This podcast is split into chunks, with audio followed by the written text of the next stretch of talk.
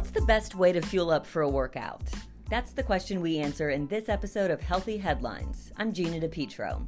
And today I sit down with registered dietitian Sam Spain at Novant Health Bariatric Solutions in Kernersville to talk about the do's and don'ts of products like energy bars, chews, and gel. She offers advice for everyone, ranging from high to low intensity workouts. Thanks for listening. So, energy bars, chews, gel, even sports drink, these products are marketed to people with an active lifestyle. Are they worth the hype? What's your opinion? So definitely, I definitely think they can be beneficial to certain populations. Um, so you know, energy gels and chews are um, a quick way to get energy, calories, carbohydrates, and, and in some cases electrolytes. Um, they contain things like glucose or fructose and um, other high glycemic sources of carbohydrates. So um, those high glycemic foods are carbohydrates that result in a quick blood glucose response. Um, so they're quickly digested, absorbed and therefore metabolized. And so um, those quick carbs are great for fueling during exercise, um, and they're low in fiber as well, so which makes them great for the kind of that. Um, that during exercise or when you're actively like running or during a triathlon or something like that. So you mentioned that it has glucose in it. I can't imagine that this is a product that somebody with a sedentary lifestyle should be taking because they're basically just putting sugar into their body. Correct. Um, this is definitely something that would be specific to someone who's really exercising for more than an hour at a time and really training for more of what you can think of as like an endurance sport. Okay, so yep. somebody who may be training for a 5K or half marathon, even a marathon, people who are really exerting some energy. Really, I would say it's probably training sessions that um, are more than 60 minutes, um, you know, up to two hours long, that kind of thing. Okay, so are these products sort of all the same, or would you suggest certain ones for different things? So the biggest difference, so um, those chews and gels really function very similarly. Um, they contain those kind of quick carbs that we talked about, um, where bars would be not probably recommended for that during exercise time, would be really more appropriate for before or after exercise, as typically most bars contain more fiber and more protein, which are not as easy to digest during exercise, um, which can really cause kind of tummy troubles or GI upset during an exercise. I can imagine that these products could maybe become pricey I've heard of people substituting like grape jelly or a Pop Tart or Skittles. Is that kind of the same thing? So, in some ways, there are definitely athletes who may be successful with substituting um, kind of those quick carbohydrates. Some examples that have been successful are really simple things like. Um, uh, like jelly beans or even like gummy bears and things like that because they're so quickly digested. Um, but really, kind of the best um, advice that I would give folks is you want to try it out during your training, um, whatever you decide, whether it's a, a goo, a gel, uh, you know, um, a jelly bean, you would want to definitely try that out during your um, training so that you know it's going to work well on race day. So most people may not be training for 60 minutes to two hours. Taking it from more of a perspective of somebody with an active lifestyle who maybe walks in the morning or yeah. on their lunch break or somebody who you know, gets in that 45 minute workout on their lunch break, what would you maybe recommend that they do as an alternative? Because I can't imagine that a lot of people are really working out for that long. You're exactly right. The, the, standard adult is probably working out at a more moderate to low intensity rate, which really doesn't require fuel during that activity.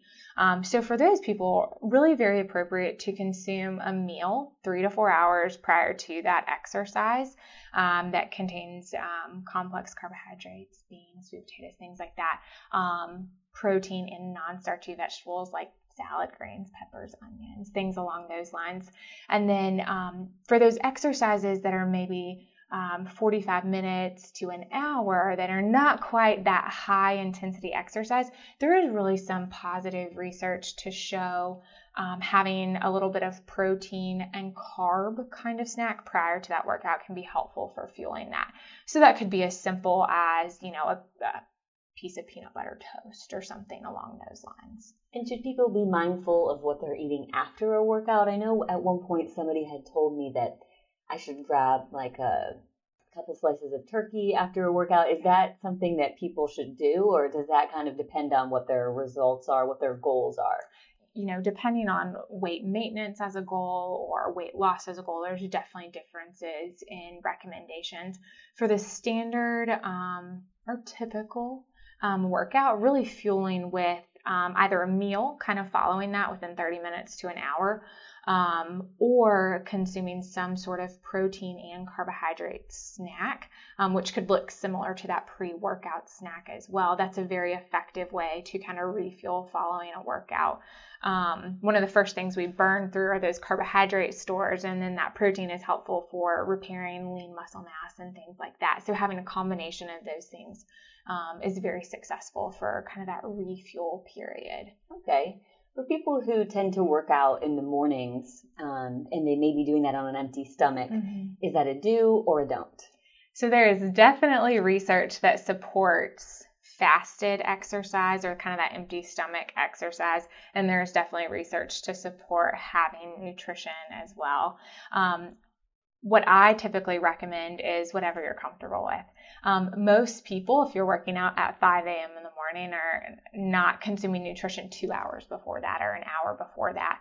Um, so, doing something very simple, more of a simple carb um, and a um, small amount of protein, like peanut butter toast, um, may be better tolerated than doing um, something higher in, in protein or um, higher in fiber. So that's um, something that may work for some folks, but I definitely talk with folks who prefer a fasted workout, just feel like um, they don't have any tummy troubles or GI upset. And so it's really kind of variant person to person, but generally results look very similar for either um, fasted or non fasted exercise. Interesting. I hear that you're an avid runner, right, Sam? I am. So, do you have any advice for people, things that you've done that work well that you would um, maybe pass along?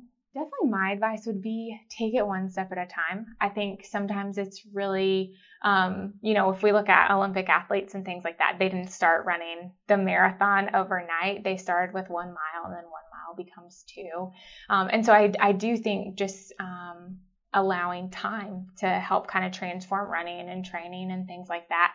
Um, but I also think just understanding appropriate fuel for that exercise is really key as well. Um, and so just starting with good high quality nutrition can be a great place to kind of start and fuel um, a good workout too. Sure. And working out aside, what are some of the other foods that we can eat to just boost our energy levels in general? Somebody who maybe doesn't want to reach for that Red Bull or a cup of coffee in the afternoon. What is what advice do you have for that? I would definitely recommend um, for most of us when we work kind of in a more sedentary job, just prioritizing um, more protein um, and lean protein. So things like um, lean chicken or grilled meats, um, things cooked in the crock pot, things like that. Um, but also a variety of fruits, vegetables, and whole grains. So one thing that I always try to um, teach my patients is things that really grow from the earth versus things that come from a factory um, are much higher quality in some ways and um, sustain us longer versus some of those more quick carbohydrates, um, things that are highly processed, like a Pop Tart, I think is one thing he said. That Pop Tart we burn through so quickly, and so we're hungry again soon after that, which leaves us looking for a Red Bull or something like that. So just really choosing some of those high quality foods um, can really improve overall energy level. Yeah, I could see that. I feel like in the morning, if I have a bowl of cereal, it doesn't help me nearly as much as if I maybe grab like a Greek yogurt or something with some protein or fiber in it. Definitely. You're exactly right. So, registered dietitian Sam Spain, thank you so much for your time today. Yeah, thank you.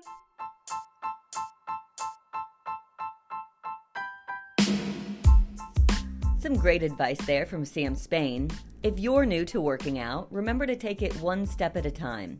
Eat food that comes from the earth and don't reach for something with fiber or protein during a workout. For more practical health tips and information, search Novant Health Healthy Headlines.